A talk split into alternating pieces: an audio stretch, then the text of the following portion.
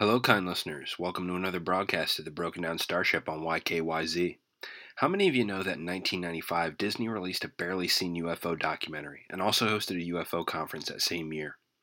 It's a bizarre story, and this is part six of a series on these strange events.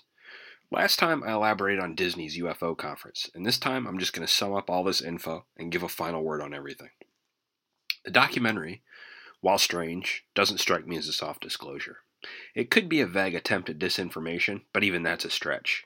The UFO conference is even weirder, and this really doesn't have a good explanation, save for that it was a horribly mismanaged advertising campaign for the new ride. But I have to say, if it indeed is just bad advertising, it might be the worst example of bad advertising I've seen from Disney, and they're not usually known to drop the ball when it comes to that stuff. If you haven't seen the documentary, and you're interested in UFOs, I definitely recommend it. It's on YouTube. But on the whole, I do think that Disney's documentary and the subsequent UFO conference is a strange series of events that are fun that is fun to think about. And even if the ulterior motive is not a government disinfo campaign, but simply a case of bad advertising strategy, it, it's it's weird. And thanks for joining me on this long strange ride through a forgotten part of Disney.